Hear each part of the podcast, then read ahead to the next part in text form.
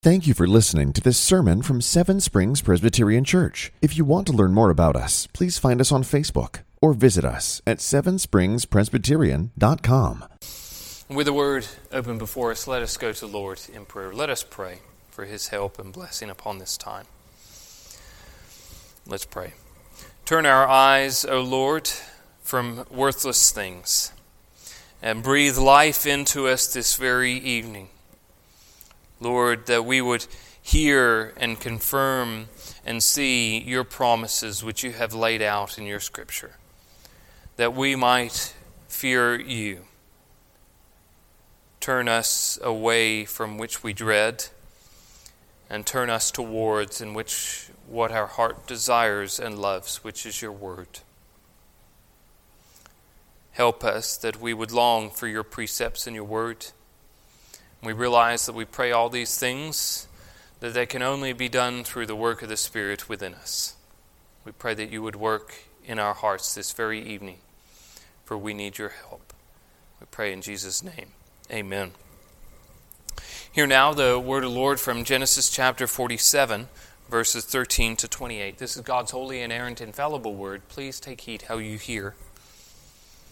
Now there was no food in all the land for the famine was very severe. And so the land of Egypt and the land of Canaan languished by reason of the famine. And Joseph gathered up all the money that was found in the land of Egypt and the land of Canaan in exchange for the grain that they bought. And Joseph brought the money into Pharaoh's house. And when the money was all spent in the land of Egypt and in the land of Canaan, all the Egyptians came to Joseph and said, Give us food why should we die before your eyes? For our money is gone. And Joseph answered, Give your livestock, that I will give you food in exchange for your livestock, if your money is gone. So they brought their livestock to Joseph, and Joseph gave them food in exchange for their horses, the, the flocks, the herds, and the donkeys. He supplied them with food in exchange for all their livestock that year. And when they that year was ended, they came to him the following year and said to him, We will not hide from my Lord that our money is all spent. The herds of livestock are my Lord's. There is nothing left in the sight of my Lord but our bodies and our land. Why should we die before your eyes, both we and our land? Buy us and our land for food, and we with our land will be servants to Pharaoh, and give us seed that we may live and not die, and the land may not be desolate. So Joseph brought all the land of Egypt for Pharaoh, and all the Egyptians sold their fields because of famine was severe on them. The land became Pharaoh's. As for the people, he made servants of them, from one end of Egypt to the other. Only the land of the priests he did not buy, for the priests had fixed allowance from Pharaoh and lived on the allowance that Pharaoh gave them. Therefore they did not sell their land. Then Joseph said to the people, Behold, I have this day brought you and your land for Pharaoh. Now here is seed for you, and you shall sow the land. And at harvest you shall give a fifth to Pharaoh, and four fifths shall be your own, as seed for the field, and as food for yourselves and your households, and as food for your little ones. And they said, You have saved our lives. May it please my Lord, we will be servants to Pharaoh. So Joseph made a statute concerning the land of Egypt, and it stands to this day that Pharaoh should have the fifth the land of the priests alone did not become Pharaoh's. Thus, Israel settled in the land of Egypt, in the land of Goshen, and they gained possession of it. And they were fruitful and multiplied greatly. And Jacob lived in the land of Egypt seventeen years. The days of J- Jacob and the years of his life were 147. The grass withers and the flowers fade but the Lord, word of our Lord will stand forever. When breaking up a book to be able to preach, you always have very difficult task before you. Where do you start a sermon? Where do you end a sermon? How does the author break up the book? Now, many people, when they're preaching through the book of Genesis, will often take many chapters and chunks in one foul swoop, and therefore you don't have to deal with a passage like this. How do you deal with a passage like this? How do you break it up? Now, we have some advantage. We have chapters in our Bibles, they're not present in the original. We have clues within our Bibles. You might say there are hints along the way in how the book is written. You might see this clue or hint in Genesis chapter 45, verse 28. Israel said, It is enough. Joseph, my son, is still alive. I shall go and see him before I die. There begins maybe the beginning of an adventure, a turn in a chapter. Then the close of a chapter in Genesis chapter 46, verse 30. Israel said to Joseph, Now let me die, since I've seen your face and know that you are still alive. You can see the beginning and an end. You might say that uh, Genesis chapter 46, verse 1, 5 to 6. Jacob set out from Beersheba. The sons of Israel carried Jacob, their father, and their little ones, and their wives, and their wagons that Pharaoh had sent to carry him. And they took their livestock and their goods, which they had gained in the land of Canaan, and came to Egypt, Jacob and all his offspring with him. And then you jump down to 46, verse 26. All the persons belonging to Jacob came into Egypt, who were on his, own descendants, not including Jacob's sons' wives, were 66 persons in all. So, what you have here is you have one enormous story from Genesis chapter 1 to Genesis chapter 50, and you've got to try and break that up in the middle. In these stories, you have other stories which are quite important. You have stories within stories, you could say.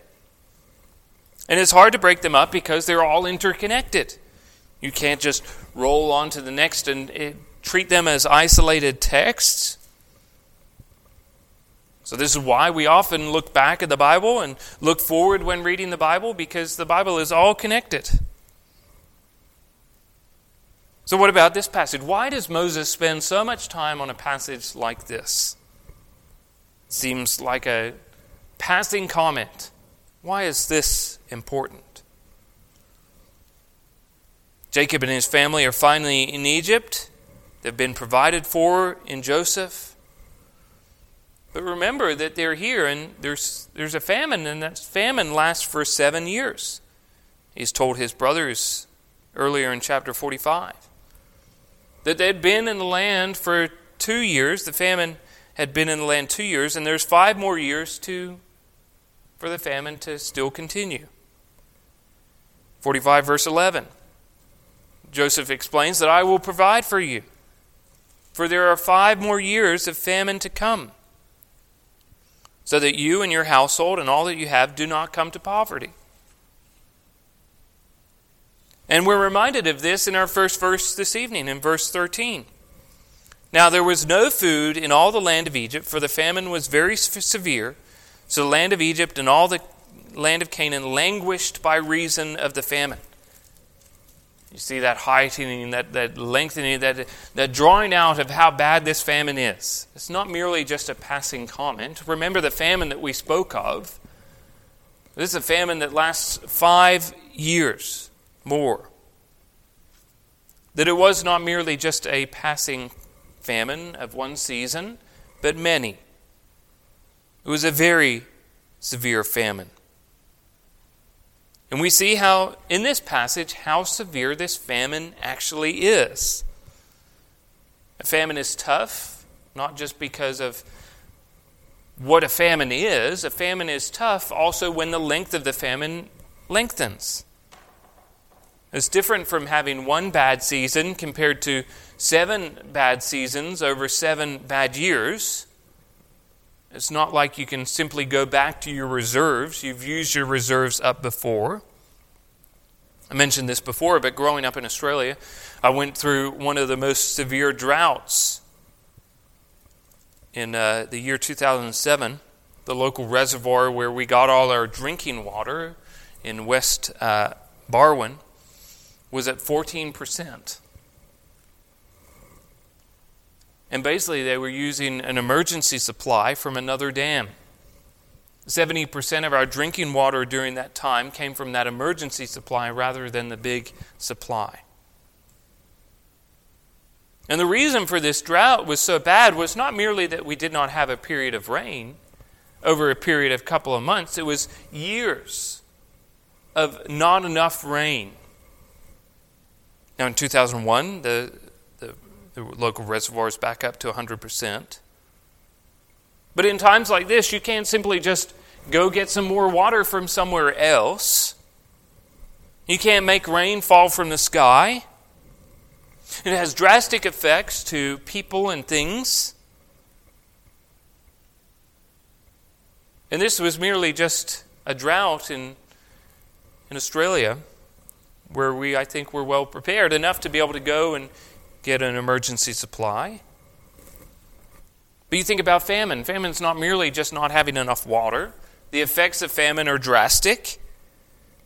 People don't eat well, they're not well nourished, so they get sick and diseases spread all over. Animals die, and you think about animals dying and how to be able to deal with all these animals dying. Thinking about then the bugs coming in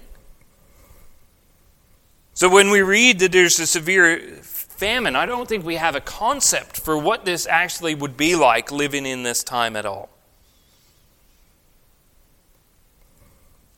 However, in this period of severe famine, you see this glorious work of God.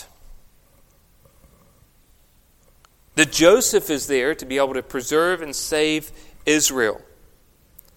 But when he explains it to his brothers, he doesn't merely just say that he's there to save Israel. In chapter 45, verse 5, he says, Do not be distressed or angry with yourselves because you sold me here. For God sent me before you to preserve life.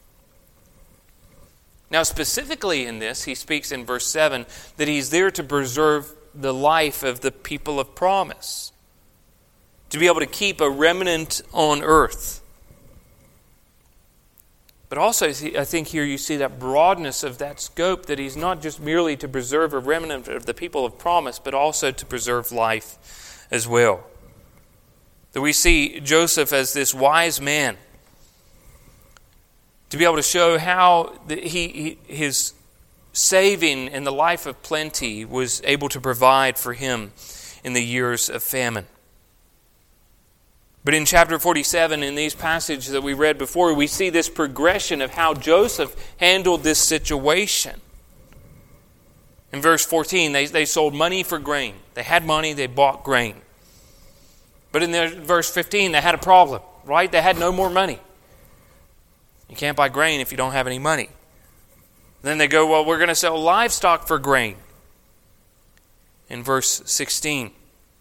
Now, a side note Verse 17 mentions horses. Now, this is the first time in the Bible that horses are mentioned. And actually, one commentator pointed out that ancient Egypt is well known for its mastery of the horse, at least to the beginning of the 18th dynasty, probably even much earlier. This is one of the things that, that Egypt is known for horses. And you see that here in the Bible. That connection to that historical fact. Actually, in 1 Kings chapter 10, it's, it's Solomon who imports horses and he gets them from Egypt. Just a side note. But they have livestock for grain. But then what happens in verse 18? They have no livestock. They turn around and say, We don't have any money. We don't have any livestock. All we've got is land in our bodies. Buy us and our land. That's exactly what Joseph did. He buys their land in verse 20. He sent people to the cities. Not only buys their land, he buys himself in verse 23. He explains, Behold, I have this day bought you and your land for Pharaoh. And then they're given grain, they're given seeds to be able to sow. So they have this agreement. You have your land, you work your land, indentured servants, you might say. And they sow, they keep four fifths, they give 20% tax to Pharaoh. Now, it's a strange thing to think about, but some people are we're better off as Egyptian slaves than current tax rates, but beside the point. Moral question What about slavery? Now, this is always a hard question to ask, but I think the Bible always gives us an answer. And I think in this situation, I would ask what about the people who were sold into slavery? What did they think about this agreement and this situation? We're actually told what they said in verse 25. They don't turn around and they grumble and complain until, well, why did you do this to us, Joseph? In this passage, particularly, just in this situation, when they're sold into slavery, and when they're bought, when they give their land to Pharaoh, and the conditions of the, the, the um, 20% back to Pharaoh, what they explain is they cry out with joy and they say, You have saved our lives. May it please my Lord, we will be servants of Pharaoh. Here it shows the drastic nature of this situation. We have never been in a situation, not that I know of, but I'm assuming we have never been in a situation where we have had to sell everything that we have, even our bodies, just to be able to survive. And here is the situation that they find themselves in, and, and what they cry out is this is life saving. There's no third option here. Egypt couldn't just give away all of its resources, there would be no more resources left. They're going through a famine. To be able to survive, this is how they, and, and they cry out with joy. And I think consent is a big word these days. I'd probably ask the question of this passage what if a person consents to be a slave? Obviously, slavery in the 21st century has a different terminology, different understanding, different culture, a horrific history. We can't go into it, but to some extent, slavery still exists, just not physical. Now, there's some times where slavery exists, and it still happens exactly and is, is abhorrent. But in this case, there's a great difference between life and death for the Egyptians, who they welcome the offer. It's a pretty good one. Well, 20%. So I say this to point out the, really the devastation of what is happening during this agrarian society which we don't live in.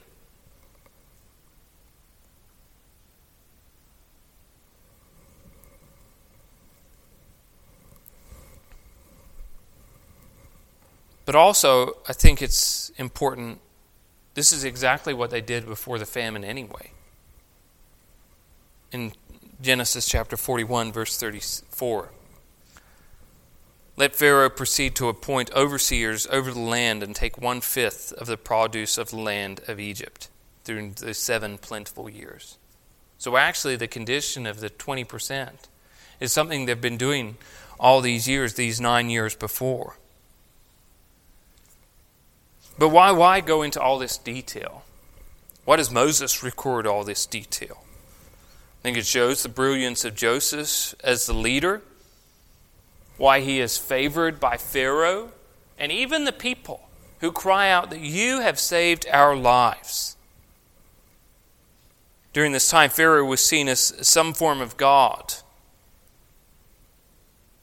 And we don't have the God nature of our politics now, but for those two things to be connected are very important if Pharaoh is some form of God and there's famine on the land, then what does that represent of Pharaoh and his strength, his ability to be able to get through things?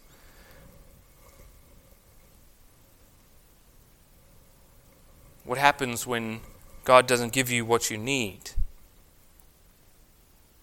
But here you see Joseph given by Yahweh to be able to preserve life. But I think we can see more than just that in this passage. Not just merely the brilliance of Joseph, the, the political favor of Pharaoh. But I want to point out what we see before this and what we see at the end of this. What we didn't read this evening in verses 11 to 12, it says that Joseph settled his father and his brothers and gave them possession of the land of Egypt, in the best of the land, in the land of Ramesses, as Pharaoh had commanded. And Joseph provided for his father, his brothers, and all his father's household for food according to the number of their dependents. In Genesis chapter 47, verse 27 and 28. Thus Israel settled in the land of Egypt, in the land of Goshen, and they gained possession of it. And they were fruitful and multiplied greatly. And Jacob lived in the land of Egypt seventeen years. The days of Jacob, the years of his life, were 147. And if we look at these as bookends to the story in which we're reading this evening, again we see how God deals with the people of God. Back to his promises. As we saw last week in that historical psalm, Psalm 105, verse 23. And Israel came to Egypt, and uh, uh, Jacob sojourned in the land of Ham. This goes back right back to Genesis chapter 9, where, where Noah curses his son. Cursed be Canaan, who is the son of Ham. And the servant of servants shall he shall be to his brothers. Here you have the curse of Ham, which is the son of Noah. We see that this is happening. That here you see that they're going to be servants of their own brothers. He's going to be the servants of servants. Here they are, the, the Egyptians are being enslaved by their own people. And this will go on and, and will connect now to, to what happens to these people. That as Israel comes in and sojourns in the land of Ham, that's what God told Abraham, Abram in chapter 15 he says, Know for certain that your offspring will be sojourners in the land, in a land that is not theirs, and they will be servants there. And they will be afflicted for 400 years. That God had warned that this is coming, that they're going to be servants in a land that is not theirs. But also remember what God told Israel before he went down into Egypt in chapter 46. I am the God, the God of your father. Do not be afraid to go down to Egypt, for there I will make you into a great nation. I myself will go down with you to Egypt, and I will also bring you up again, and Joseph's hand shall close your eyes. The God's promise to Jacob before he goes down into Egypt is when you go down into Egypt, then I will make you into a great nation. And here we see the Egyptians are selling all that they have their money for grain, their livestock for grain, their land and themselves just to be able to survive. And what's happening to God's people in the midst of this famine, this severe famine?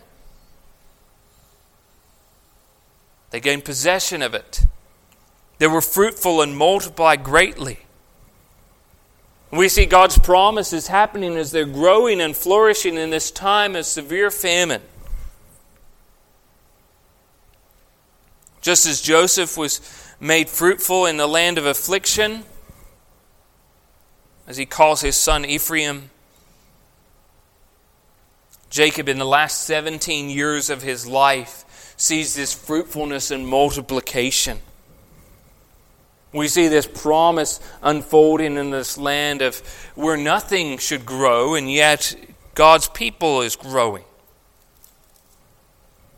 This unfolding promise. As God is fulfilling one promise, He's fulfilling another to be able to fulfill another.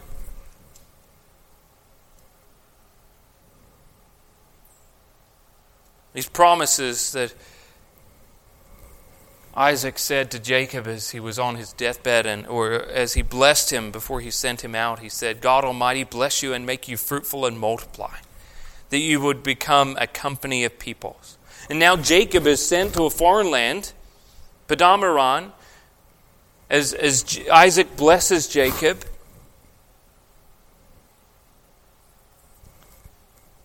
That Jacob's family grows in these lands of affliction and now Jacob is in Israel when everyone else has been afflicted, and yet the people of God are still flourishing.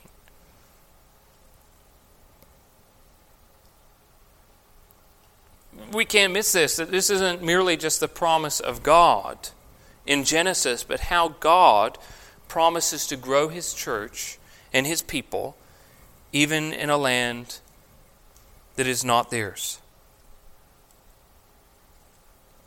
You have Egypt here, which is, represents the world and the people of God within this land of the, as the church, the church under age.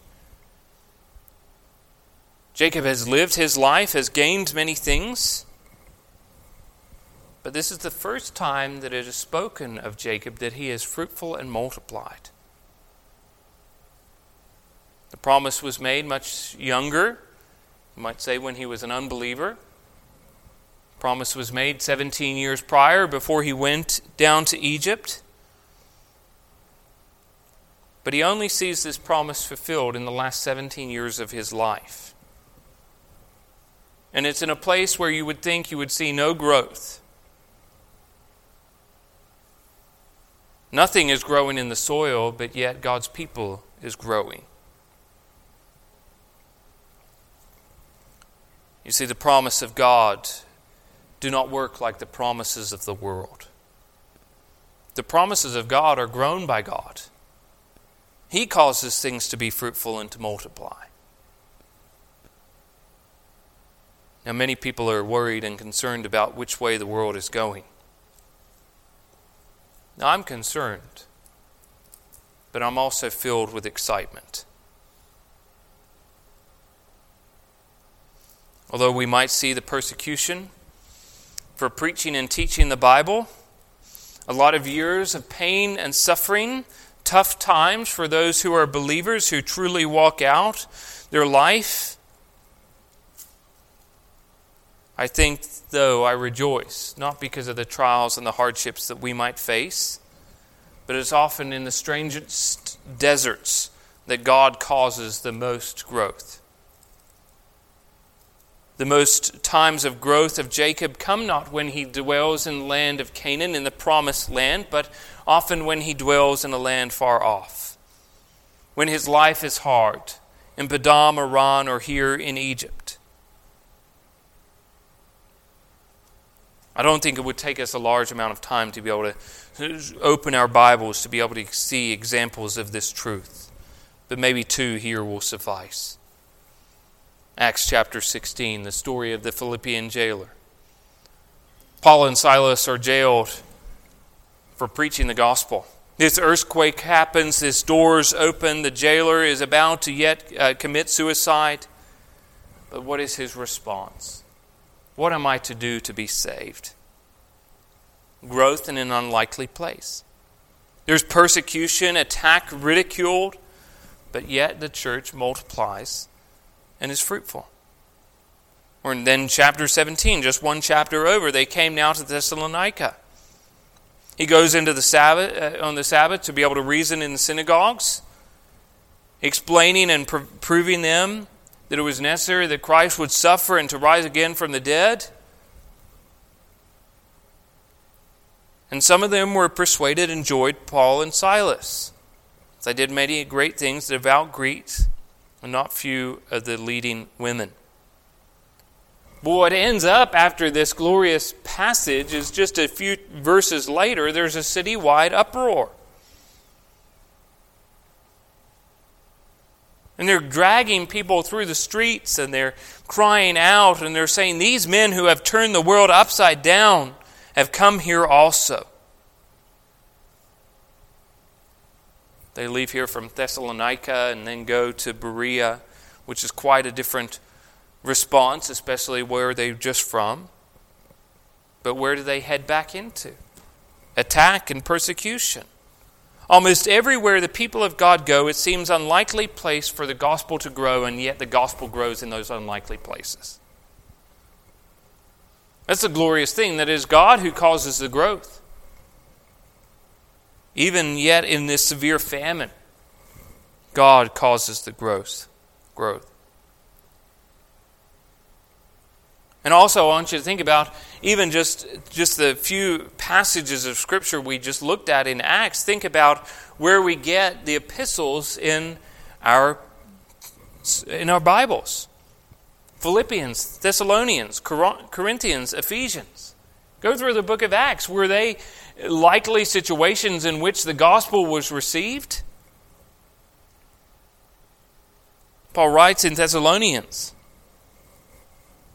where he gives thanks, and he gives thanks for them always in his prayer. This is Acts chapter 17, where they're saying and dragging people through the street, Jason through the street, and saying that they've turned the world upside down, cast out of this city uproar. And Paul writes and says, I always give thanks to God for you. That God chose you. Because our gospel came to you not only in word, but also in power and in the Holy Spirit and full of conviction. You know what kind of men we prove to be among you, and for your sake. Here, Israel, the church under age is growing in this unlikely place, and it all because God is fulfilling his promise. And the same is true today that God continues to provide the growth to fulfill his promise. What did he tell Peter?